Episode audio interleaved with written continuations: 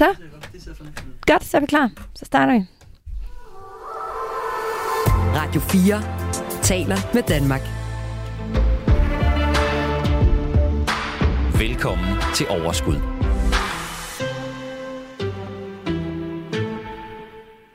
Og her i dag i Overskud, der er jeg simpelthen glad for, at jeg kan præsentere månedens gæst.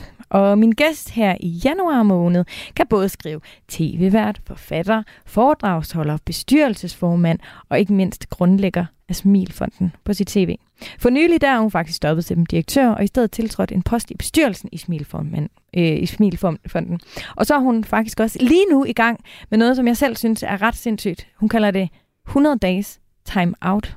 Og det glæder mig til at høre øh, meget mere. Min månedens gæst er dig, Sisse Fisker. Det er den nemlig, det er jeg glad for at være. Var det dejligt, at du vil komme. Selvfølgelig. Jeg glæder mig til at høre meget mere om alt det her, jeg lige har nævnt, og ikke mindst øh, om din økonomi. Men rigtig stort velkommen til Overskud. Tusind tak. Du lytter til Radio 4. Sisse, jeg bliver nødt til at starte 100 dages time-out. Ja, det er ikke skønt? Jeg synes, det lyder helt vildt fedt. Ja. Og samtidig, du ved, så er der sådan en, kan du huske sådan en, du får lige en time-out, og så skal man stille sig over i hjørnet, sådan en opdragelse. Sådan Jeg en, står ikke stille du i de skal 100 lige dage. stå og tænke over det her. Men ja. øh, det her, det er jo mega selvvalgt. Og, Ja, fuldstændig. fuldstændig. Ja, og det er jo det, jeg synes, altså... Ja, man kunne også kaldt det sabbat og overlov og alt muligt. Man kan sige, jeg har jo selv besluttet, at jeg gerne vil skifte øh, direktørtitlen i Smilfonden ud med at træde lidt væk fra driften og komme op i bestyrelsen igen. Det var jeg jo også i starten, da jeg stiftede Smilfonden. Øh, og så lige tage en pause og holde lidt fri og mærke efter sådan... Altså, jeg har nogle børn, der er 11 og 12. Altså, lige om lidt, så gider de jo ikke være sammen med mig mere. Så jeg skal sådan virkelig lige være sammen med dem. Og så skal jeg bare have fri, og jeg skal ud og rejse, og jeg skal være sammen med min mand og min familie. Og altså 100 dage, nogle gange, så skal man virkelig også bare forære sig selv en gave. Og det har jeg gjort, og ja, nu har jeg gjort det i nogle dage, og jeg kan mærke, at de kommer til at gå rigtig hurtigt, de der 100 dage. Så det kan være 100 dage slet ikke er nok. Ej, det kan være, at det bliver 200. Lige nu er det 100. Ej, jeg synes, det er vildt inspirerende. Og vi skal tale meget mere om det øhm, lige om lidt. Men øh, jeg vil også gerne lige øhm, have sådan lidt øh, fakta på bordet. Vi skal lige... Øh, altså, du er 46 år gammel. Du er fra øh, Tors. Ja, Tors. Tors? Tos. Tors. Syd for Jørgen. Yes. Altså, min mor var jo fra Jørgen. Nå. Så jeg kender jo området, selvom jeg ikke ved, hvordan man udtaler lige præcis øh, det der. Øh, nå, men øh, så er du gift med Sune. Og I Ja. har drengene Isak på 11 og øh, Samuel på 12. Det er nemlig. Ja, og I bor i Vium. Yes, det er helt rigtigt. Og så er du jo uddannet inden for kommunikation, og du, vi kender dig jo, fordi du først var tv-vært på... Først var du på TV2, mm-hmm. efterfølgende på DR, hvor du blandt andet var på Aftenshowet og flere forskellige livsstilsprogrammer. Men så sagde sagde du op. simpelthen op, Jeg kan godt lide at sige op. ja, Ja. og skifte retning. Og det er jo faktisk noget, der sådan kendetegner dig lidt, synes jeg. Nu har Mhm. vi jo også mødt hinanden øh, nogle gange uden for studiet her. Og øh, du virker sgu altid så glad, og som om, at du på en eller anden måde øh, er der, hvor du skal være. Eller Ja. sådan, og det kræver måske jo i virkeligheden, at man tør at stoppe op og mærke efter og skifte retning. Og det skal vi tale meget mere øh, om i dag. Men så startede du jo Smilfonden, og jeg tænker, at langt de fleste efterhånden ved, hvad Smilfonden er for noget. Men til de få, der ikke gør, vil du så ikke bare lige ganske kort sætte et par ord på? Jo, Smilfonden det er en øh, velgørende forening, der støtter alvorligt og kronisk syge børn øh, på tværs af diagnoser på hospitaler i hele Danmark. Og jeg tror faktisk ikke, der er, altså det er langt fra alle, der ved, hvad Smilfonden er. Jeg føler jo, det er stort, men hvis du gik ud på gaden her, så er det ikke sikkert, at andet end øh, hver anden, eller hver femte, eller hver tiende vil vide, hvad det var. Men altså, det er en forening, der er sat i verden for at gøre, gøre noget godt, øh, gøre livet lidt bedre for familier, der har børn, som lider af alvorlige og kroniske sygdomme. Mm. Og nu sagde jeg jo, at vi to har mødt hende nogle, gange uden for det her studie, og det er jo faktisk også, fordi jeg har haft fornøjelsen af at være med til nogle af de arrangementer på forskellige hospitaler rundt omkring Præcis. i øh, Danmark, og det er ikke kun en oplevelse, øh, vil jeg sige, for børnene, det er også en kæmpe oplevelse for os, der får lov til at være Mm. med. Det er en virkelig fede fester også bare. Ja, vi er gode til at holde fest, Ja, det er faktisk. Det er det der med at bringe smil og god energi ind på hospitalerne. Det er Ja. dybest set det, det handler om. Ja. Men øh, så har du jo endnu en gang taget lidt af et retningsskifte.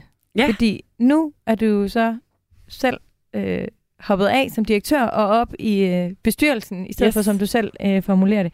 Hvorfor det? Jamen det er jeg, fordi Smilfonden jo var en øh, idé, det var et øh, mål, jeg havde om at prøve at gøre en forskel for syge børn, fordi mine egne to drenge var rigtig meget på Rigshospitalet, især den store. Øh, så det meste af min barsel gik med at drøne ind og ud og ride til scanninger og test og operationer. Øh, og så lovede jeg mig selv, at hvis alt gik godt med både den ene og den anden, så ville jeg gøre et eller andet. Det har vi sikkert alle sammen prøvet at opleve, hvis vi har familiemedlem, der overlever en sygdom. Jeg vil gøre noget på det her mm. område. Og så, øhm, ja, og så blev det jo bare til fester i første omgang, som så blev til at lave sommercamps for syge børn, som blev til at have kreative værksteder, der fast øh, arbejder en to-tre mennesker hver eneste dag, man kan komme ind i på Rigshospitalet og i Skyby.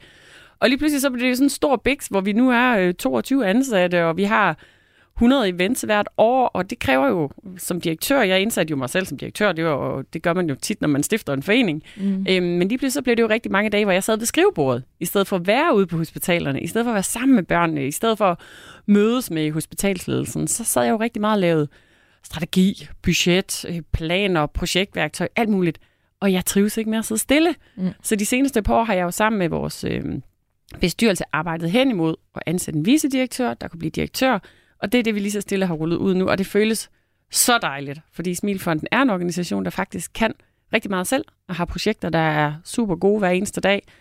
Og så kan jeg få et lille break, og forhåbentlig få en masse energi, og tænke nogle nye kreative tanker, både med Smilfonden, men også med en hel masse andet. Ja. Men, Sisse, hvad er det, der gør, at øhm, du siger selv, øhm, hvis man har en, en pårørende, der har en sygdom, eller der er noget andet, og man ser noget uretfærdighed, eller man ser, at man oplever noget på egen krop, som man tænker, det her, det kan vi gøre bedre, eller det, der, det burde vi gøre bedre. Mm. Så tror jeg bare, at du har helt ret i, at der er rigtig mange, der tænker tanken, at det burde vi, eller jeg vil gerne, eller, men jeg tror ikke, at det er øh, de fleste, der rent faktisk får det gjort Nej. efterfølgende. Men jeg tror, at grunden til, at jeg fik det gjort, det var, at da først øh, den ene dreng var færdigopereret, og så den anden, så havde jeg jo ligesom to unger med 16 måneder imellem, og så gik der jo blæ og grød og alt muligt i den i en to-tre år. Men så blev jeg selv nedlagt med sygdom. Jeg har jo haft en ryg, øh, nogle rygsmerter, som, hvor jeg skulle ligge stille i 100 dage og spise en hel masse piller øh, tilbage der i 2014. Og så lå jeg de der 100 dage og tænkte, okay, det kan godt være, at jeg ikke kan gå på arbejde, for jeg var sygemeldt fra DR, men jeg kan jo sagtens ligge med en computer på maven mm. og tænke nogle tanker omkring, hvad kan jeg gøre for de her børn, som jeg har set inde på Rigshospitalet, som ikke bliver raske, og som er meget hårdere ramt end mine egne. Og så begyndte jeg jo bare at ringe til læger og sygeplejersker og finde nogle familier sammen med dem og få Lego til at donere noget Lego og få dig til at komme og optræde til festen, og du ved, sætte det hele i gang. Så jeg tror, det at jeg så selv bliver ramt af sygdom, hvor jeg skal ligge stille, ja. det gør, at jeg igen får en eller anden sindssyg taknemmelighed over, at vi bor i det land, vi bor, hvor man kan få noget behandling, der ja. hjælper. Og så havde jeg bare tiden. Så i stedet for bare at se Netflix, så var jeg bare lidt, nu gør jeg et eller andet, og jeg vidste jo ikke, hvad jeg satte i gang. Jeg vidste bare, at jeg skulle holde en fest, men så blev den jo skide succesfuld, og så skulle vi have mere, og så skulle Aarhus have, og så skulle Aalborg, og så, skulle, ja. altså, så kørte det jo bare. Og det var mega fedt. Fordi jeg jo bare mærke, at jeg er jo iværksætter. Altså, jeg kan virkelig godt lide at sætte i gang, jeg kan lide at tænke nyt, jeg kan lide at ja, udvikle. Mm. Øhm, og der kan man sige, det er jo det, jeg har gjort i en 5-6 år. Og så noget smil for den punkt, hvor at jeg blev mere administrator som ja. direktør. Mm. Så derfor passede det fint med, at den rolle skal jeg væk fra. Jeg skal ud og samle energi og sætte i gang. Ja. Så jeg gjorde det simpelthen, fordi både med, med drengene, men også det der med selv at blive ramt af sygdom, og lige få endnu en tænkepause, hvor man sådan siger, okay, ja, nu har jeg faktisk tiden til at gøre noget. Så nu, nu gør jeg det. Ja, og måske også, altså jeg hørte dig også lidt sige, du siger det måske ikke mor, men jeg har på fornemmelsen, at også det der med, når man så ligger i 100 dage, eller altså i absurd mange dage, og ikke ligesom føler, at man kan lave dagens gode gerning, og føler ligesom, at man bare ligger her og venter på, at tiden mm. den går. Så faktisk at kunne lave noget, der giver mening på ja. så mange planer, det må også have, have givet dig Ja, ja, noget. og gøre noget for nogle andre, fordi ja. du kan ligge der hele tiden tænke på, ej, hvor gør det ondt i ryggen, ja. og går det nogensinde over. Og det er meningsløst på en Ja, præcis. Og så kan mm. du tænke på, her, jeg kan i hvert fald gøre noget, jeg kan simpelthen rykke ja. noget her, ikke? Ja. Så ja, så det, jeg tror, det var sgu også en meget god del af helbredelsen, det der med ja. at have et eller andet projekt kørende, og ikke bare ligge helt stille ja. og tænke på mig, mig, mig, og det gør ondt, og det er synd. Mm. Ja. ja. Men øh, det er fandme sejt. Du lytter til Overskud på Radio 4. Men øh, Sisse, det her det er jo et øh, økonomisk portræt. Yes! Ja. ja. Bliver du skræmt over tanken? Ja, lige lidt faktisk, Nå, det skal det. du ikke. Mm. det skal du ikke. Nej. Øhm, men øhm, derfor stiller jeg øh, altid øh, mine gæster spørgsmålet. Hvordan går det med økonomien? Jeg synes, det går overordnet set ret godt. Altså man kan sige, vi er jo i en krisetid generelt i Danmark. Kan du mærke den? Ja, det kan jeg i hvert fald. Mm. Altså man kan sige, når man har et huslån, og man har valgt en fleksibel rente, for nogle måneder siden, som faktisk ville omlage vores lån i foråret. Øh, og så stiger den jo med 500 procent, ikke? Og det havde vi jo ikke lige lagt ind i budgetterne, selvom jeg godt kan lide at lægge et budget. Men Så da det du, så, mærkes. øh, da du la- lagde det om i foråret, Mm. fik du Altså gik du fra noget fast, så du kunne Nej. s- øh, så, så du fik ikke engang hævlet noget af Nej, nej, nej, nej, nej, nej. Jeg har kørt, altså der vil sige, der er jeg faktisk Ja. meget anti-nordjyde. Der har jeg bare kørt fleksibel rente, ingen afdrag. Øh, ja, og det gør jo lidt ondt lige nu, ikke? Og så især, når man så har sagt sit job op, og der ikke kommer penge Super ind. god timing der. Vildt godt. Min mand, han arbejder sygt meget lige tiden. Men øh, ja, nej, så det kan man jo mærke. Og også bare det der med stigende priser. Altså, jeg, det, det er jo mig, der handler derhjemme, ikke? Og det der med mælk. Forleden, da jeg lige skulle bestille noget på nettet, som jeg virkelig godt kan lide, hvor det plejer at koste en gang 8, og så 13, og så var der Ja. ja. kun økologisk mælk tilbage. Det kostede 19,5 Ja. for en liter mælk. Ja. Så det synes jeg virkelig. Altså, men, men sådan, jeg har det også sådan lidt, der har jo også været sindssygt mange gode år for os, der ja, invest- investerer og har sparet op. Jeg har sparet op hele mit liv, ikke? Så det går jo nok, mm. men jeg kan virkelig godt forstå, at dem, der ikke har sparet op, og dem, der er et andet sted, og måske er lidt yngre og lige har købt noget, det er jo øh, vanvittigt vildt, som det er lige nu. Mm. Men jeg er rimelig rolig. Du er rimelig rolig, Ja. fordi Sune, din mand, han har ja. Yes, han arbejder meget. det er godt. altså nu siger du det jo selv, og vi har været lidt inde på det. Du er jo nordjyde. Mm. Ja. Altså, jeg er jo også jyde. Mm. Øh, og øh, nogen kan jo have den fordom, at vi jyder, vi måske er sådan lidt ekstra gode til at spare. Ja. Hvordan, øh, altså, hvordan er dit forhold til penge, når man også sådan... Du er jo ikke... Altså normalt sådan en nordjyde... Øh, min far er jo også... Altså, jeg er jo, I virkeligheden er jeg jo nordjyde, Hmm. mm. udstationeret øh, i hovedstaden. Men øh, det er jo ikke de største armbevægelser, man Nej. sådan finder deroppe. Det er jo ikke sådan på den måde, vel? Mm-mm. Og du er jo faktisk ikke en, der er bange for at, at slå ud med armene og gøre noget og sætte ting i, i, Nej. i søen. Men hvordan har det påvirket dit forhold til sådan penge?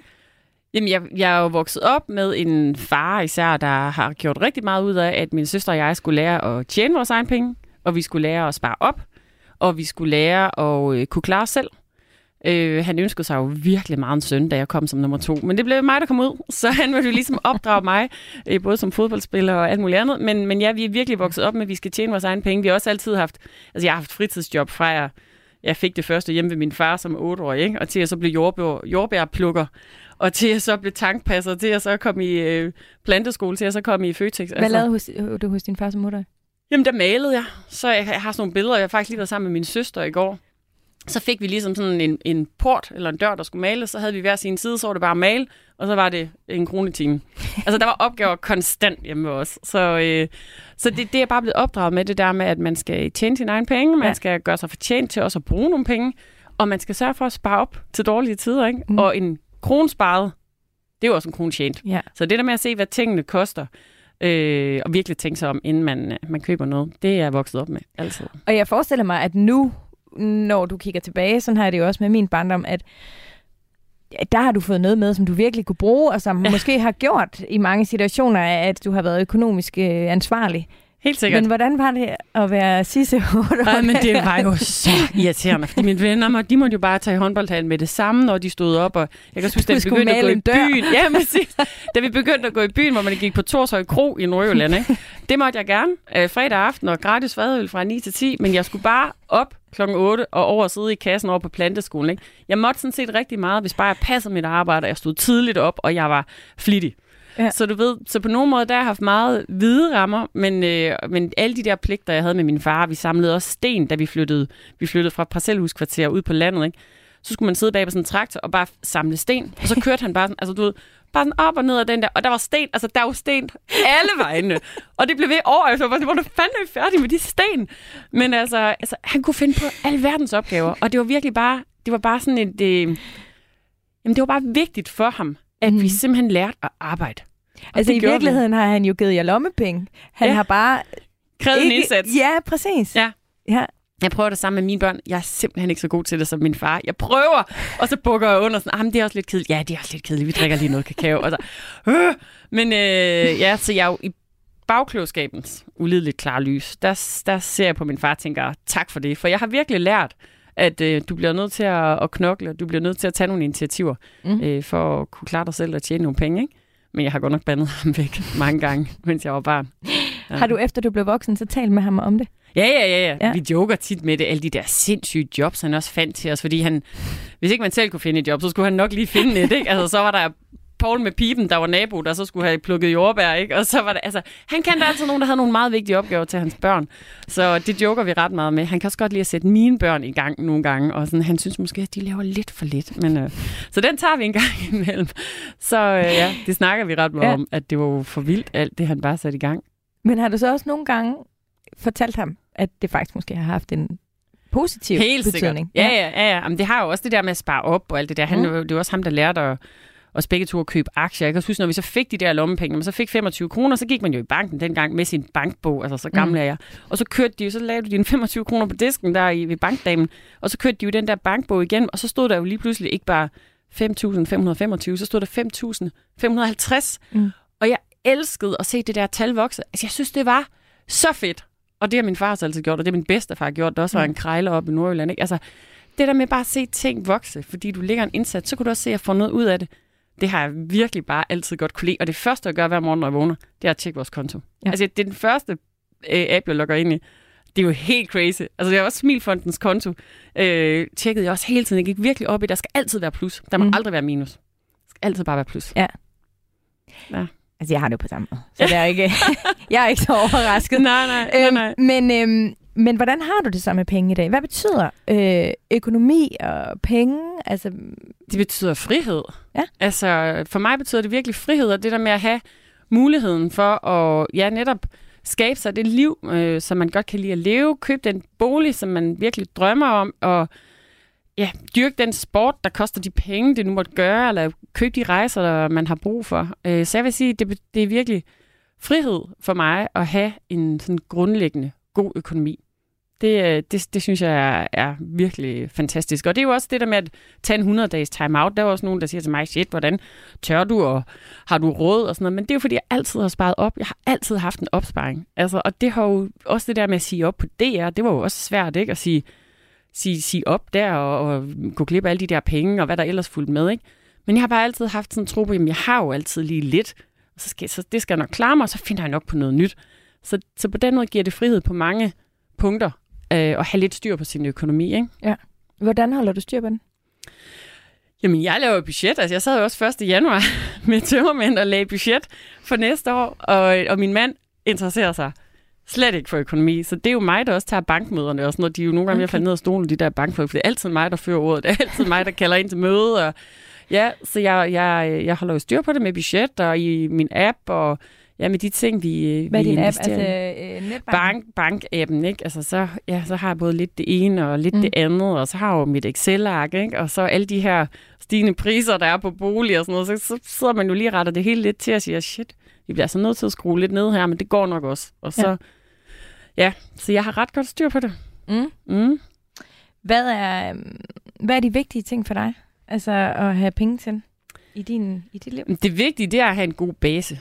Altså, det er jo at have et, øh, et sted at bo, hvor mine børn trives, og hvor min mand og jeg trives. Øh, det er sådan været noget, jeg altid har for øje. Det der med, at jeg har kunne købe min egen, jeg har købt min egen lejlighed, da jeg, ja, jeg var ikke engang fyldt 20. Øhm, så det der med at skabe sit eget hjem, det synes jeg bare er helt vildt vigtigt. Og så er det jo også, altså i hvert fald over tid, har fast ejendom jo altid været en god investering. Så det er også noget, det min far han har sagt, i stedet for at bo til leje derovre i København, øh, skal du så ikke købe dit eget, ikke? Så det har Ja. jo sparet op til den udbetaling til den første lejlighed, og så er det jo i hvert fald over mange år også været en rigtig god investering. Ja. Men det der med at have foden under eget bord, det synes jeg bare er helt utroligt dejligt. Hvad lavede din far, da du var barn?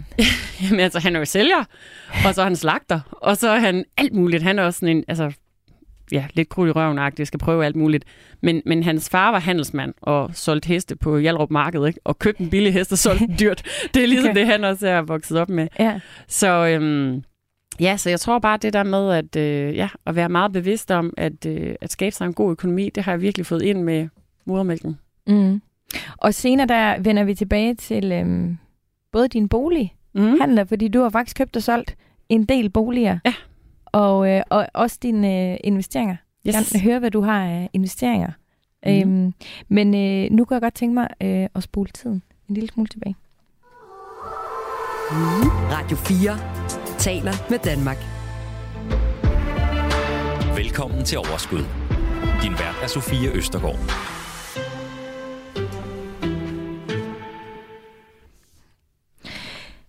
Jeg vil gerne spole tiden tilbage øh, til 2014.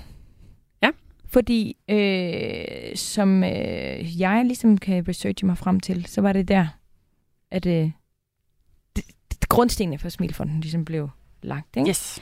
Øhm, du sagde det selv, I havde 22 ansatte, øh, og jeg tror, der er virkelig mange frivillige tilknyttet også. Ikke? Mm. Øhm, en årlig indtægt på 16 millioner kroner, og den er på finansloven. Mm. Det er sgu også meget sejt. Ja. Øhm, og øhm, ideen har vi talt om, den kom, da du ligesom selv øh, havde været øh, på ride med, øh, med dine to drenge, og du lå der. Øhm, men jeg kunne godt tænke mig at høre lidt mere om det spring, du tog fra at gå fra at være en af, jeg mener, Danmarks øh, mest populære tv-værter på kæmpe øh, tv-programmer. Øh, Øhm, og dengang var der jo mange, der så tv. Mm. altså, Alle så Flow TV. alle så Flow TV. Det var altid en million hver gang, man stod ja, i skærmen. Ja, præcis. ja. det, det er jo en helt anden verden øh, end i dag, men, men altså, og, og som du selv også siger, der er jo noget økonomi, men der er jo også noget, altså, alt muligt andet, som du jo også sagde fra. Mm, jamen, der er jo noget identitet i at være Ja. tv-verden. Ikke? Jo. Altså, ja, men jeg tror bare, det der med, at jeg, jeg er jo jeg er sådan nysgerrig generelt, og jeg har svært ved at sidde stille, og jeg elsker at blive klogere, og jeg elsker at blive nyt. Så jeg tror, en ting var, at jeg selvfølgelig, altså jeg stiftede Smilfonden, og det var jo egentlig ikke, jeg havde overhovedet ikke en tanke om, at det var fordi, jeg skulle leve af det. Det var kun fordi, jeg virkelig ville prøve at gøre noget for nogle børn, som jeg synes fortjent at blive set. Men betyder det så, at da du stopper som tv-vært, mm. Hvor du øh, havde en, en fast månedsløn, mm. Mm. en formentlig øh, ganske høj Ja. månedsløn, Ja. og så går... Så fik jeg 0 kroner fra Smilfonden. Så det var sådan en, ligesom nu, Det er ligesom nu. Sune, gider lige arbejde lidt mere, skat? ja, ja, når man kan sige, altså, da jeg siger op på DR, der har jeg stiftet Smilfonden året før. Øhm, og, og det er sådan set ikke så meget det der med, at det, det, grund til, at jeg sagde op, var både, at jeg havde jo været syv år på DR, syv-otte år, og lavet aftenshowet og show, alle mulige shows og livets opskrifter, bum, bum, bum. Og før det har jeg også været 6-7 år på TV2 og lavet sport. Jeg tror, jeg når sådan en 6-7 års grænse, så begynder jeg også at kede mig lidt. Mm. Så der var, der var en ting, var det der med simpelthen også bare lige at, at slippe lidt, altså få frie tøjler igen. Ja. Og, og man kan sige, at jeg lavede sådan en rigtig fin overgang med det her med, at jeg, fik, jeg arbejdede freelance og havde i hvert fald et enkelt program nogle måneder frem, ikke? Og så tog jeg jo bare rigtig meget tid til at arbejde frivilligt i Smilfonden med at få organisationen bygget op. Mm. Så skrev jeg også en bog, altså Livets Opskrift, og jeg, hvor jeg havde rejst ud i hele verden og besøgt de her blue zones, hvor Ja. ja. folk de lever længst. Ja. Så jeg holdt også nogle foredrag, så jeg sørgede jo for, at jeg, jeg lavede mit eget firma, og så holdt jeg lidt foredrag, lavede lidt tv, og så gik det hele nok, ikke? Og så brugte jeg rigtig meget frivillig tid på Smilfonden, og så er det jo først en to-tre år senere, at jeg går ind og får løn af Smilfonden. Der var en hel masse, der fik det før mig, for jeg, jeg kunne ikke lide at tage løn ud, fordi hver gang man tog en lønkrone ud, så gik det jo fra børnene. Mm. Så jeg har virkelig, og det tror jeg, det, det tror jeg har været kommet Smilfonden til gavn, at jeg er nær i Nordjyd, der virkelig holder på pengene der. Alt, hvad vi kunne få ind gratis og billigt, og gratis arbejdskraft, og frivillig, og gratis Og ikke gaver. bare nordjyde, men også øh, barnebarn af Ja, ja, der. Ja, ja, ja. sælger. Men det tror jeg faktisk har været godt for Smilfonden, for jeg er sindssygt bevidst om, og især når det er noget, nogle penge, der ja, ellers ville gå fra børnene, kan du sige, ikke, så har jeg virkelig været bevidst om, at vi skal have så meget som muligt ud, og administrationsprocenten skal være lav, og alt det her. Ja. Så ja, det var bare meget naturligt. Men, men der var også en sikkerhed, som du slap. Fuldstændig. Og ja. særligt økonomisk. Og øhm, faktisk i 21, der har du udtalt øh, til Femina, øhm, øh, nu i forhold til, ja, det er så i forhold til, at nu er du så hoppet øh, ud igen, Mm. og har jo ikke, jeg forestiller mig, du havde til sidst, det siger du også selv, du havde til sidst en fast indtægt som direktør, hopper ud. Nu er du bestyrelsesformand. Ja. Er det lønnet? Nej. Nej, nej, Nej. okay. Så øh, ja, så der er vel, øh, der er jo heller ikke lige den der tv-vært ting øh, at, at, at ride på i forhold til, jeg ved ikke om der er en bog på vej, er der nogle Nej. foredrag? Jeg ved det ikke. Du det er en time-out. Jeg ved det- ikke noget. Du ved ingenting? Nej. Okay, det er meget spændende. Ja. Øhm, og alligevel så har du øh, udtalt, jeg tjener ikke i nærheden af, hvad jeg tjente øh, en gang, da jeg var tv-vært, men det betyder ingenting, jeg er lykkelig. Mm. Grundlykkelig. Simpelthen. Og det mener. Og det er jo det, der betyder noget. Det er at man er lykkelig. Og så skal det nok hænge sammen med alt det andet. Men er det på grund af, at du så har lavet et økonomisk fundament også? Ja, det- Tidligere, som du måske kan gå og, og, trække lidt Ja. på, fordi du skal stadig betale for økomælken, hvis du vil have økomælk til 19,5. Altså. Ja, ja, og det er også bare det der med, det er derfor, jeg kalder det en time-out, og det jeg giver mig selv en time-out, fordi det er jo ikke sådan, at jeg ikke skal arbejde mere. Altså, jeg har jo ikke pensioneret mig selv. Det er jo for at give mig en time-out for at tænke mig om, og tanke noget ny energi, mødes med nogle nye spændende mennesker. Jeg gad jo virkelig godt, jeg er jo iværksætter i, øh, sådan i mit inderste, ikke? Mm. Så tænk, hvis jeg i løbet af de næste 100 dage også fik en idé til en virksomhed, en Ja. ny fed virksomhed, som også kunne gøre verden til et bedre sted. Som måske var en kommersiel virksomhed, der kunne lave sindssygt mange penge, og så kunne jeg donere kæmpe del af overskud til velgørenhed. Det vil jeg jo elske. Mm. Jeg skal lige finde den idé, men det er det, jeg har 100 dage til. Ikke? Men, men, men, men det er jo det der med at, at give sig. Det er jo en pause som sådan. Det er jo ikke, det er jo ikke fordi jeg tænker, at jeg ikke skal arbejde mere. Men når du, altså, og de gode idéer opstår, når man har Fri. tid. Ja, altså det er der ingen tvivl om. Mm. Men øhm, nu taler du om at lave en kæmpe kommersiel, mega fed virksomhed, hvor du kan give overskuddet øh, videre. Har din, altså da du var tv-vært øh, og, og havde en fast øh, høj øh, indtægt, og så til nu, har dit forhold til økonomi og prioriteringen af, eller værdien af, af penge, har den ændret sig? Eller havnede du bare lidt et sted, hvor Nå, nu tjener jeg virkelig mange penge, og så... Eller? Ja, nej, men altså, jeg tror, der er et eller andet, i hvert fald for mig, det der med, når man er, når man er ung, eller da jeg var ung, der var det jo meget det der med at, at skabe sig en base af en god økonomi. Ikke? Det, det gik jeg jo meget op i, det der med at kunne klare sig selv, og det er jo også ja, noget, jeg bare sådan selv har tænkt, at jeg vil ikke være afhængig af en mand, for eksempel. Altså, jeg vil skulle kunne klare mig selv. Mm. Øhm, og der, der, der tror jeg, der samlede jeg meget forråd, det der med, at jeg lavede også min pensionsopsparing som 23-årig, ikke? Altså virkelig sådan at, at købe aktier helt fra jeg var ung. Altså jeg kunne bare virkelig godt lide at se den der økonomi, der lige så stille vokser. Øhm, så jeg tror ikke, det har ændret sig, men man kan sige, når man så over tid jo får oparbejdet sig en bedre økonomi, så får du også den der frihed, som gør, at du kan tage dig nogle pauser. Og så tror jeg, at det, de programmer, jeg lavede på DR, der hed Livets Opskrift, hvor jeg virkelig rejste ud og se, hvad er det, der gør, at folk lever længe, og de er lykkelige, og de lever sundt, og de har et dejligt liv. En stor del af det, det er også at leve øh, passionsdrevet. Mm. Altså simpelthen gå efter de ting, man synes er sjovt, hvor du står op hver eneste dag og siger, kæft det er fedt, jeg skal ind på Smilfonden, eller hvor er det fedt, jeg skal lave det her tv-program.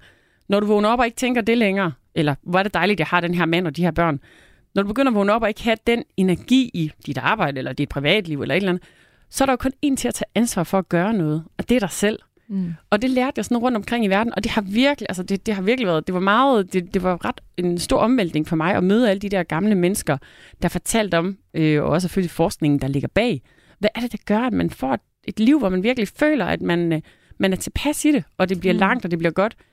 Så jeg tror bare, jeg er sådan virkelig der med at mærke efter og sige, jeg går efter passionen. Jeg går efter det, som jeg synes er fedt i mit liv på nuværende tidspunkt. Mm. Ja, og det giver jo, det giver jo øh, virkelig, virkelig god, god mening. Du ved, jeg Mhm. står allerede sådan, "Nå, hvad er det lige, der ikke er? Altså, Ja, jeg har det jo på samme måde, men, øh, men, øh, men, men, men det er bare vigtigt, at man gang imellem stopper op, og så tænker over det. Og du kan nemt blive fanget af alle mulige andres forventninger. Altså ja. også det med at sige op i Smilfonden, det var jo heller ikke nemt, fordi der var mange, der troede på, at jeg skulle måske være direktør i længere tid. Ja. Og jeg har jo lukket rigtig mange med ind i Smilfonden, både medarbejdere, frivillige og virksomheder fonde, og det var mig, der var inde og knokle, for vi kom på finansloven og sådan noget, ikke? Og så når jeg så skifter rolle, altså nu bliver jeg jo Smilfonden, men jeg går jo fra at være på kontoret hver dag til kun at være der et par gange om måneden eller sådan noget, Mm. ikke? Men det der med at sige, prøv at det er altså det her, der er godt for mig, og det er så øvrigt også det, jeg tror, der er godt for Smilfonden på sigt. Men det bliver jeg simpelthen nødt til at mærke efter og sige, at jeg er den bedste version af mig selv, når jeg er lidt mere fri fugl. Ja. Og det er jo kun mig, fordi alle mulige andre synes, at det var, eller mange ville synes, det var da nemmere, hvis jeg blev. Tit Mm. er det bare nemmere at blive. Det er jo meget nemmere, Ja. ja. end at stoppe op og sige, nu skal jeg noget andet. Ja, og økonomivinklen på det, der, der tror jeg, jeg er ret optimistisk. Øh, altså, sådan anlagt, født til at sige, hvor det går. Altså, når den gode energi kommer, så, så det går før. det nok. Ja, vil du bare gøre det igen? Du lytter til Overskud på Radio 4. Sisse, nu kunne jeg godt tænke mig at tale om øh, din øh, boligkøb. Yes! Ja, tak. Så øh, skal vi starte fra starten? Ja. Du Nå. købte... Øh, hvornår købte du? Jamen, hvornår købte jeg en? Altså faktisk, jeg kom lige til at tænke, jeg har faktisk også købt en sommerhusgrund på Djursland på et tidspunkt. Vi har lige stået og snakket lidt uh, inden, men, ja, men jeg købte nok min første lejlighed. Må ikke den første, jeg købte, var i Odense, faktisk. Da jeg er, øh, ja, godt og vel 20 år gammel. Ej, prøv at vente, må jeg lige prøve at tænke. Eller noget, jeg købte ind i København. Men jeg har i hvert fald noget at købe, altså, Jeg har haft tre eller fire, tre lejligheder i Odense og et hus med min daværende kæreste. Og i København har jeg så både haft på Islands Brygge og i Vandløse og nu i Virum. Og så har jeg jo så også sommerhus i Nordsjælland og Nordjylland Og Italien. ja. Det kan jeg godt lide. Hvorfor kan du godt lide det? Jamen, det starter med det der med, at jeg bare godt kan lide at bygge en rede, der er min egen. Altså, ja. Og det var jo sådan, øh, de første par gange, jeg købte lejlighed, det var jo til mig selv, fordi jeg skulle bo i Odense og flyttede over på TV2. Øhm, og så det samme, da jeg så flyttede tilbage på DR, så skulle jeg have min egen øh, lejlighed på, på Islands Brygge. Men jeg tror, det der med at, at, at, at ikke bo til leje, altså, det er igen bare sådan noget med, der, på en eller anden måde, så føler jeg, at når man leger noget, så er det sådan lidt penge ud af vinduet. Men når man køber noget, så er det en investering. Mm. Øhm, så det har jeg bare altid sådan glædet mig til at sådan kunne købe mit eget. Og så er det jo også over tid det der med, at, at øh, ja, hvis du har de lange briller på, så er en ejendomsinvestering jo, øh, har i hvert fald været det altid, ikke? noget som du tjener penge på Ja. på et tidspunkt. Har du så tjent mange penge på boliginvesteringer? Jeg har tjent okay mange penge. Altså man kan sige, lige nu sidder vi jo i et, det, det, det dyreste hus, vi nogensinde har haft i Virum. Så der er pengene jo bundet ret godt fast. Men vi købte på et rigtig godt tidspunkt, så vurderingsmæssigt er det steget, og vi har selv sat det i stand, og alt det, man jo får ud af selv at sætte i stand, ikke? Men vi får ikke gevinsten, før vi sælger, og det har vi ikke tænkt os at gøre lige forløbet, for vi elsker vores gamle hus derude i Virum. Mm. Men, øh, men hvis du ser på den friværdi, der er i de ting, vi ejer, så har det jo været rigtig gode investeringer. Altså ikke hvis vi sælger i morgen. Lige nu er priserne faldet ret meget igen, ikke? Ja. Vi holder lidt fast. Der skal nok gå lidt tid, inden Ja. du lige skal sælge. Ja. Men, men hvordan har du kørt? Øh, har du øh, købt og solgt? Eller nej, altså købt og solgt og købt? Eller har du købt og beholdt og købt og Jeg har- beholdt og lejet ud? Eller hvordan har Nej, men jeg har, hvordan- altså, man kan sige, det, det, vi, det, jeg har boet i, altså lejlighed og hus, det har vi jo købt, fordi at det havde en dejlig beliggenhed i forhold til mit arbejde, eller der, hvor vi var i vores liv. Og så øh, og sommerhus har vi jo købt, da vi boede i byen og gerne ville have noget tæt på, øh, som var ja, som havde noget vand og noget skov rundt omkring. Så jeg har købt, fordi det er steder, jeg godt kan lide at være og bruge jævnligt. Ikke? Så det har aldrig været med udelukkende med investering for øje? Nej, det har det ikke. Nej. Det har det ikke. Det har altid været for at bo i det og bruge det. Mm. Mm. Så du er den eneste bolig ud over øh, et hav af sommerhus, får jeg lyst til at sige. Tre sommerhus. Det er huset nu. Yes. Ja. yes. Det er det, vi bor i. Jeg ved, at du tilbage i 2007 øh, købte en lejlighed øh, på Bryggen. Ja. Du var lige kort inde på det, da du skulle arbejde på DR. Ja, Ja, hvordan, den dag, hvordan gik, gik det? ned, altså den dag i februar 2007, skrev jeg under på en mega dyr, helt ny, fin lejlighed inde på? Islands Brygge. Noget siger man, kostede 3,3. Ja. Og øh, så skete der jo det, at øh, vi fik barn ret hurtigt, og et mere oven i hatten alt for hurtigt. Og så var en etværelses jo til fire personer, så synes vi er lidt træng. Og så skulle vi jo finde et hus, og det var lige der midt i, at alt var, altså alt var jo rødt, og alt var nede. Og, men vi skulle ligesom, vi skulle videre, da vi lige fik en mere, ikke? så var det sådan, okay, hvad filan gør vi? Vi havde fundet et hus, vi gerne ville have ude i Vandløse, et lille fint øh, rækkehus derude. Og skal man så sælge med tab, eller skal man vente? Ja. Og jeg kan jo virkelig ikke lide at sælge med tab. Jeg kan jo virkelig godt lide, at det går i plus. Mm. Men jeg tror bare alligevel med to små børn og alt muligt, jeg kunne ikke overskue at have både en lejlighed et sted og et hus et andet sted, og det var jo også der, hvor jeg havde lidt ondt i ryggen, og du ved, jeg kunne simpelthen ikke overskue, at jeg havde den lejlighed på Islands Brygge, så den solgte jeg jo med en kæmpe lusing. Hvor, og det- hvor meget var en kæmpe Det synes jeg stadigvæk, det er så irriterende. Jamen, altså, jeg tror, det var en kvart million, hvis ikke lidt mere. Som bare, altså på sådan et par år bare. Altså, jeg kunne bare stå og smide 1000 kroner ud af vinduet ude på Islands Brygge, faktisk. Ja. Så det irriterer mig stadig. Og det værste, at min far sagde, behold den nu og lege den ud. Det skal nok komme op igen. Og bare Ja. lidt, du ved ikke noget, far. Jeg skal af med den. Og nogle gange så siger han jo også, jeg siger det bare. Men så sagde jeg det jo. Men på det der, nogle gange så skal man jo også bare af med ting. Det er jo ja. dybest set ligesom aktier. Nogle gange skal man bare realisere dem der, der står og irriterer en, selvom de er røde. Mm. Fordi væk med dem, og så se på noget nyt. Få noget ny energi. Så ja, men den er, den er lidt træls, den der. Hver gang jeg cykler forbi, jeg gjorde det faktisk for nylig inde i Nicoline, faktisk, så kigger jeg lige op sådan, øh, nå, ja, Har du så været inde og se, hvad den var værd i dag? nej, jeg gider ikke. Nej, fordi det ville jo være øvelsen. Det vil Der være rigtig, rigtig træls. ondt. Ja, det gør jeg ikke. Aner ikke, hvad ting koster på Islands Du Brygge. kan lige give mig adressen, jeg mig at kigge på det. ja, ja, ja. Ej, det var lidt Ja. irriterende. Ja. Men altså, det er det der med at købe for egentlig at bo i det. Og så det, jeg trøster mig med, er, vi købte jo så et hus i Vandløse, forholdsvis billigt, fordi det var jo også nede, Mm. og det steg jo så rigtig meget, og så solgte vi det til en god pris, og så havde vi råd til et hus, øh, det næste hus, ikke?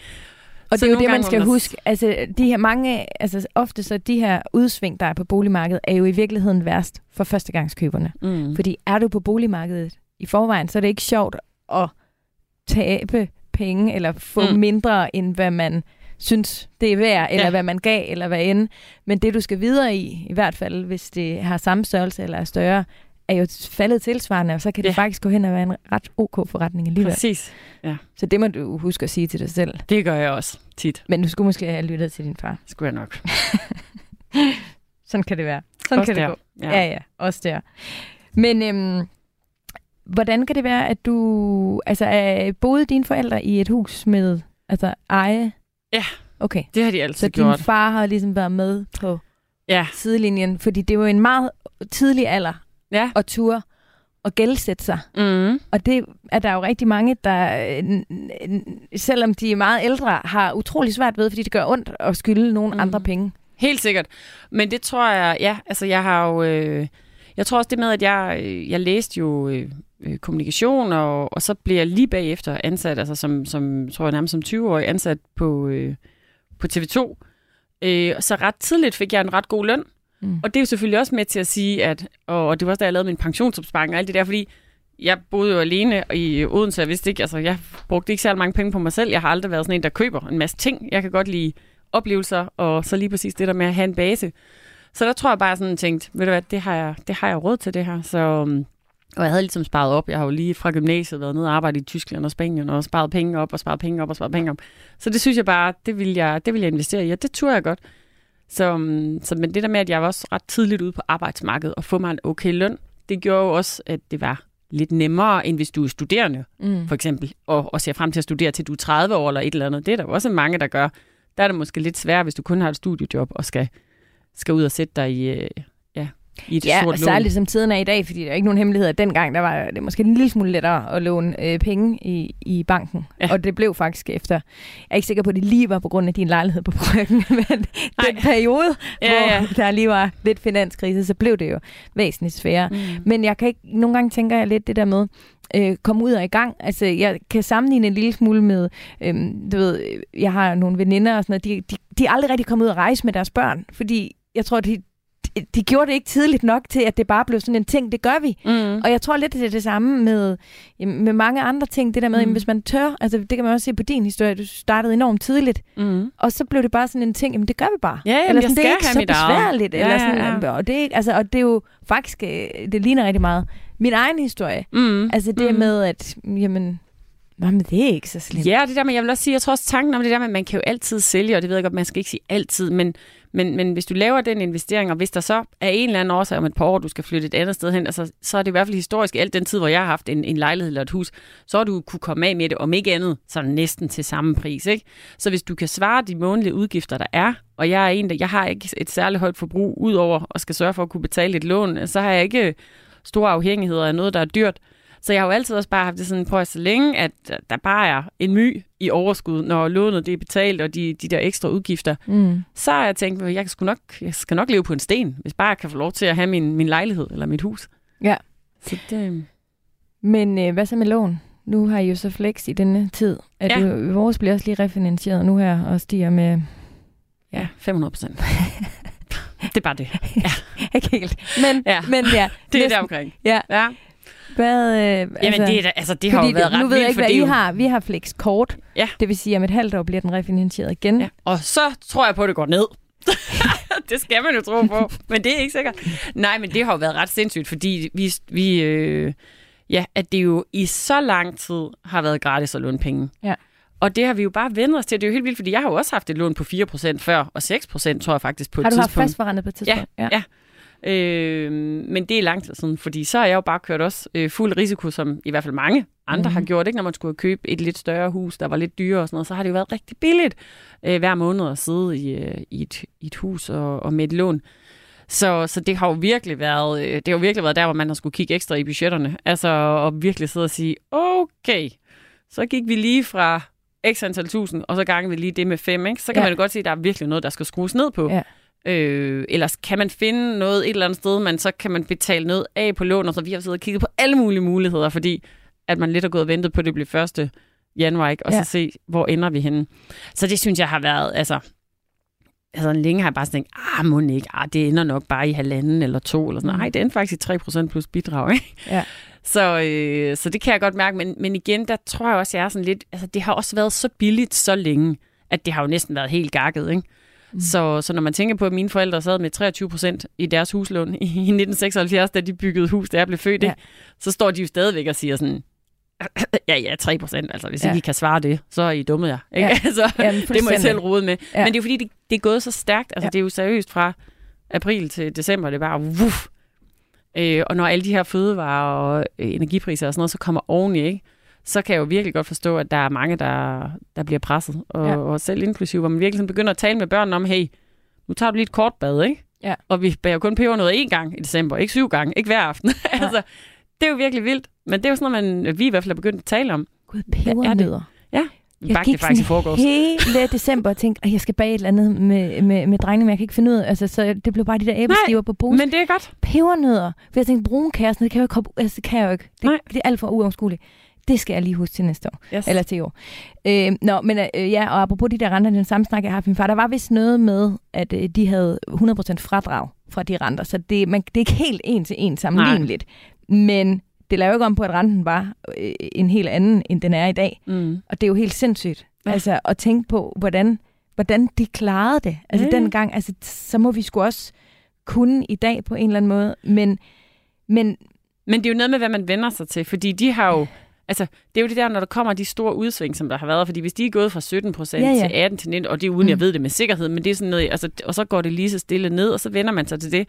Men når man jo bare går fra igen i en 10-12 år, og nærmest får penge for at låne penge, Ja. til så på 4, 4, 5, 6, 7 måneder, lige pludselig, at det stiger de der 300, 400, 500 procent, så har vi jo ikke, vi har jo ikke prøvet det før. Jeg har jo ikke prøvet det før som ja. voksen, at, noget, at, at de der lån er steget så vildt, ikke? Mm. Så, øh, så vi er jo faktisk også ved at sælge vores sommerhus i Nordsjælland, med, med, som vi har med min mands forældre, og det andet har, og det der med, jeg har hus alle vejen, alle sammen er delehuse, skal jeg lige sige.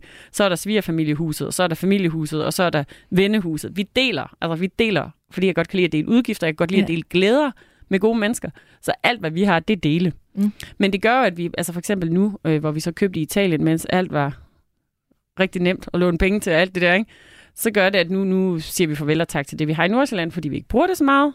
Øhm, og så er der så kun tre tilbage.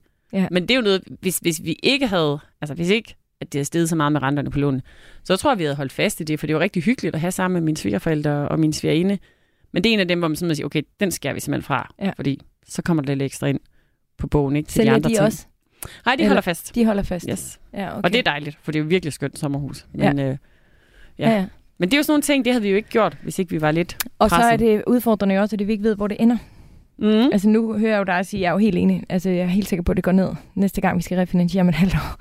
Men øh, mm, det er jo ikke sikkert, at øh, renteguderne øh, vil det samme.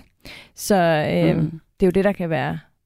Jamen, det er jo det, vi sad os i sommerferien allerede, hvor man godt vidste, hvor det begyndte at bære hen, og der sad vi med, altså jeg har også øh, dit finanshus i Nordjylland, altså nogle, øh, hvad hedder det, uvildige rådgiver, som jeg en gang om året mødes med for at sige, hey, her er vores økonomi, øh, der er noget på pension, der er noget på hus, der er noget på nogle indtægter, og du lut. Og der sad vi også og snakkede om, okay, hvad, hvad, er, hvad er plan B øh, i forhold til, hvis de stiger rigtig meget, ikke? Og det er jo så skille sig af med et sommerhus, så kan det være at skille sig af med nogle aktier, det næste kan være et andet sommerhus, så vi har, altså, jeg har jo noget plan A, B og C, Mm. men det ville da bare være rart at kunne holde fast i alt det, man virkelig elsker. Ja. Men, men hvis ikke vi kan det, så må man jo skifte noget afsted. Der er jo ikke andet for. Nej. Du lytter til Radio 4. Hvad har du ellers af investeringer? Så har jeg primært investeret i øh, aktier, ud over bolig. Og det er faktisk det, øh, ja, det er sådan primært de to ting, som, øh, som jeg har investeret i. Og hvornår startede du med aktier? Jamen, det gjorde jeg, da jeg blev 18. Tror jeg, jeg købte de første aktier sammen med øh, min far, selvfølgelig.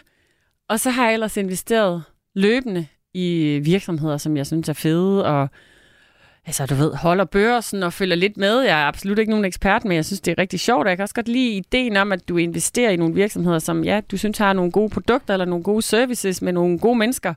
Øh, jeg sidder ikke og læser helt ned i alle analyserne. Og, øh, og faktisk langt de fleste af de, øh, de, de aktieinvesteringer, jeg har, ligger i nogle passive indeks. Så fordi, at når man sådan har fulgt lidt med i noget tid, og man snakker med sine bankfolk og ser, hvad tager de, når det er aktivt, øh, man investerer, så koster det nogle gyser, og tit ja. så matcher de passive. Så det er faktisk det, jeg har mest, og så er det lidt, sådan lidt hyggeligt. Ja. Noget af det andet, hvad jeg har 10 Hvor har du øh, dine øh, investeringer henne? Jamen, øh, altså lige nu er det, jeg har både Nordnet og Danske Bank, men øh, den her øh, passiv indeksfond, jeg har, det er, det er via Danske Bank. Jeg har det, og så investerer jeg både lidt via øh, Nordnet og, øh, og via Danske Bank. Så det fikser jeg bare selv inde Ja. ja. i appen. Da du startede som 18-årig, Mm. hvor mange penge investerede du? Kan du huske det?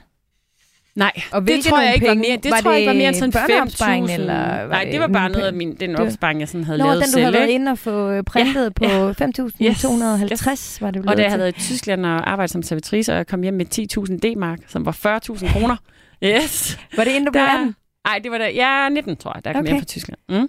Så dem investerede jeg også i sådan nogle øh, ja, rimelig sikre aktier, ikke? Altså det er min far sådan noget.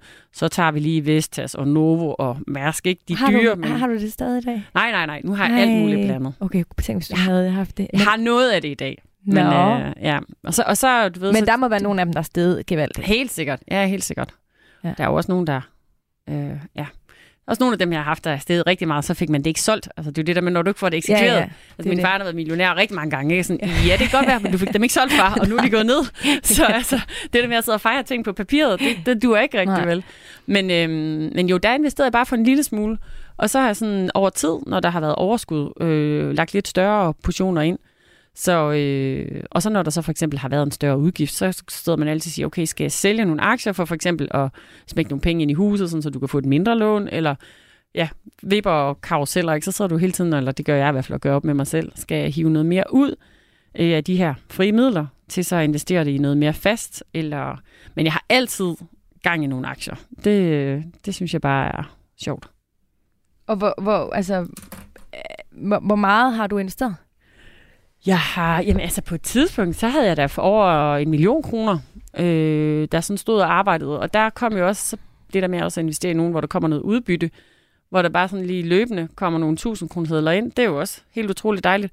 Man skal så huske, fordi faktisk på et tidspunkt kom jeg til ved en fejl at sætte et ekstra nul på en handel, jeg gjorde, som var rigtig fint, så jeg fik noget overskud udbetalt. Men så kommer der så en regning fra skat. Det glemte jeg lige en overgang. Så der kom lige en regning på sådan Altså, 70.000. er de penge, du valgte at Jeg trække solgte ud en af din- ja, jeg solgte ja. noget af det der er faktisk et indeks. Så solgte jeg en, en stor portion, hvor jeg tror, jeg skulle have solgt, øh, kan jeg knap nok huske det, men jeg skulle have solgt for øh, 20.000 eller 25.000, og så blev det så 200.000 eller 250. Ja.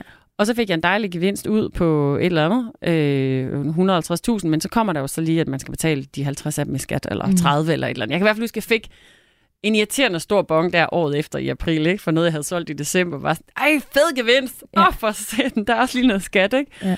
Så det var, der, der fik jeg lige lært det der med, ups, dem skal man, det skal man lige holde øje med, at Ja, der ligesom er de noget var der. måske...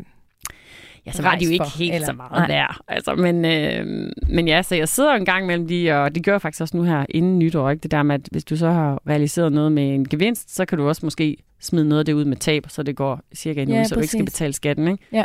Så det sidder jeg altid lige og justerer lidt og snakker med min rådgiver om. om ja. Er det Finanshuset i Nordjylland, Ja. eller er det Danske Bank? Ja. Det er, ja, fordi Danske Bank, de er jo sælgere. Ja. De andre, de er rådgiver. Det er dine økonomiske venner. Det er super fedt. Dem har jeg faktisk lige som, opdaget. Som trods alt også får lidt. Ja, det gør det. Men det er bare mere, altså det synes jeg i hvert fald, Det er mere er mere tydeligt på på, at det er 1000 kroner i timen, eller hvad det nu måtte være, 500 et eller andet.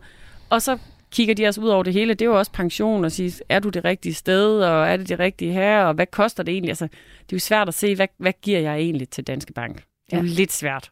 Man skal virkelig være god til at se alt det, der, der er ind imellem. svært. Ikke? Det tror jeg nærmest er umuligt. Men hvis du så har en rådgiver, der er vant til at sidde på den side af skranken, så kan man jo lidt bedre sådan gennemskue, hey, måske du lige egentlig bare selv skulle investere det, eller måske du selv skulle gøre det. Ja. Så det synes jeg, altså det der med bare at optimere, synes jeg er, er jeg, der kan jeg godt lige sådan at nørde lidt i det, ikke? Altså, så glemmer jeg det tre sekunder efter, men jeg gør mig lige umage sådan et par gange om året med sådan de store ting, og så, øh, ja, og så kører det bare derudad. Ja. men jeg har det helt på samme måde. Mm. Så jeg kan året efter stille jer de samme Ja. dumme spørgsmål. Men nu skal jeg jo vide det igen, fordi jeg skal bruge det, og Ja. jeg har simpelthen haft brug for den plads til alt muligt andet i Yes. årets løb. Ja. Altså, så hvorfor skulle jeg dog gå og huske på, hvad jeg skal gøre i Ja. november med min et eller andet? Altså, jamen, jeg har det fuldstændig på samme måde. Mm. Øhm, men hvad i dag, din portefølje, den rører du så ikke så meget ved? Eller hvad? Altså, og, Nej. og hvad med det sidste år? Fordi det har jo været, Ja, blodrødt. i hvert fald i min portefølje. Men det har du også i min. Altså, det var også derfor, jeg, jeg sad der i... Altså noget med sådan hen over de seneste 10 år, hvor det bare sådan er blevet lagt plusser og plusser og plusser på, på, øh, ja, på aktierne der, ikke? Så, så lige pludselig så sidder man der og siger, Åh! Og så har jeg bare valgt faktisk at lade det meste stå og tænke, nu vender det snart. Men, øh, men fordi det der med, at nu der jeg skulle sige op, øh, så skulle jeg ligesom, jeg kunne godt mærke, at jeg skulle lige have lidt penge ind på opsparing, for at jeg ligesom sådan rigtig kunne føle mig tryg i at sige op. Så jeg solgte nogle aktier øh, ja, for nogle måneder siden, som gav noget plus. Og så her lige en årskift, så kunne jeg se, at jeg kan lige så godt lige smide lidt minus væk. Nogle af dem, der irriterer mig over hver dag. Ud med dem! Ja. Så, så det hele, det gik sådan cirka op, ikke? Men jeg har stadigvæk en, en, en position, og ja, jeg går og investerer og snakker lidt med min far og min søster. Hun investerer også lidt selvfølgelig, ikke? Og giver det lidt videre til mine børn og prøver at engagere min mand, som er fuldstændig ligeglad. Så, så snakker vi med nogle af mændene ude på vejen. De interesserer sig for det, dem, der arbejder i banker alle sammen. Så ja, så, så kan jeg snakke lidt med dem. Du lytter til Radio 4. Prøv at, øhm, Sisse, jeg skal simpelthen, øhm, jeg skal simpelthen forstå, altså fordi du er, du er, du er der i dit liv, altså det skal du, det skal du forstå, tror jeg. Du er der i dit liv, som rigtig mange af os andre, vi drømmer om at være. Der er utrolig mange, der lytter til den her podcast, som har en drøm om, at de selv kan bestemme over deres liv. Nogen tænker måske, at de gerne vil gå på pension tidligt.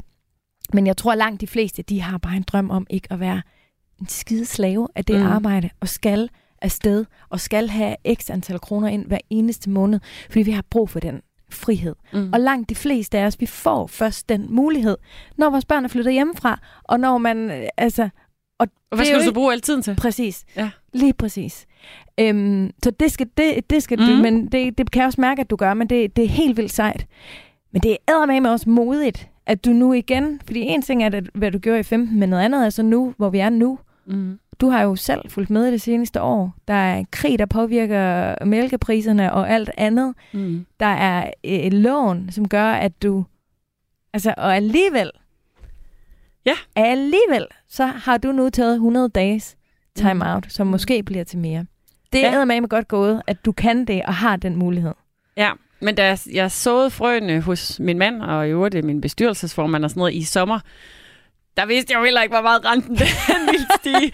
Men, men nej, jeg har, altså jeg, jeg er selvfølgelig, der er nogle dage, især da jeg lige sad der 1. januar og kiggede på budgettet og tænkte, shit mand, og der er nul indtægter de der fire måneder, og så altså der sad jeg da også bare og tænkte, okay, okay, okay, skal jeg lige hurtigt finde på et eller andet, hvad kan jeg lige, men, men jeg har bare lovet mig selv, jeg skal simpelthen slappe af i de der 100 dage, og så skal der nok vise sig ting, og jeg har jo alle, altså det er jo ikke sådan, jeg bare går over, altså jeg har jo alle mulige noter om mennesker, jeg godt vil mødes med, og emner, jeg godt vil, og jeg har tager også en lille bestyrelsesuddannelse, fordi jeg kunne også rigtig godt tænke mig at arbejde i nogle flere bestyrelser, det gør jeg også i en fond i Nordjylland, udover at jeg selvfølgelig sidder i Smilfondens bestyrelse.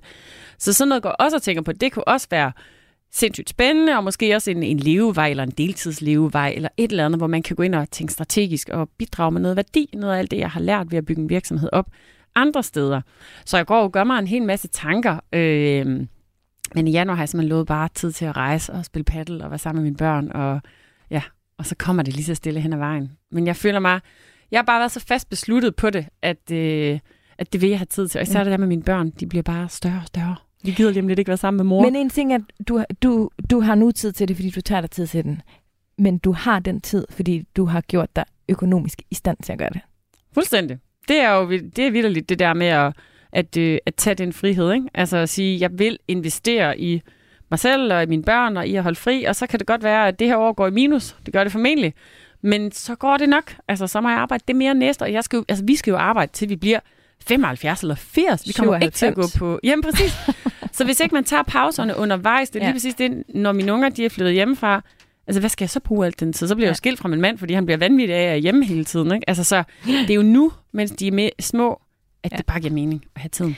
Men det er altså, vil jeg bare lige igen påpege, ikke alle, der har muligheden for at tage tiden. Det er Mm. fandme fordi, at du har gjort noget ved det, og det er bare den bedste inspiration til os alle sammen, at det kan faktisk godt lade sig gøre. Mm. Og det synes jeg bare er mega sejt. Så kæmpe stort tillykke med det. Tak. Det føles også utroligt dejligt. Ja, men det kan jeg virkelig godt forstå. Mm. Tiden er gået, Sisse. Det var hyggeligt at være her. Jeg synes, det var så dejligt at høre dig fortælle. Ja. Det er meget inspirerende. Tak. Mega sådan fed energi. Altså, nu skal jeg virkelig... Altså, det er bare den følelse, man har. Spar noget mere så, op. ja, præcis. Lige præcis. Og få din arbejde til at, eller penge til at arbejde for dig. Ikke? Ja. Men tak for besøget. Det var bare så lidt. Det var hyggeligt. Programmet her, det var som altid lavet af den fantastiske Simon Helberg og af mig selv. Husk, at du kan finde altså, en hulens masse programmer, vi har lavet efterhånden. En del over 100, og de ligger altså inde på, øhm, ja, der hvor du normalt finder dine podcast. Så hop ind og find dem. Og ellers så skal du bare have lov til at finde øh, os inde på Facebook. Vi har en Facebook-gruppe, der hedder Overskud Radio 4. Du kan også altid finde mig på mine sociale medier. Tak for i dag.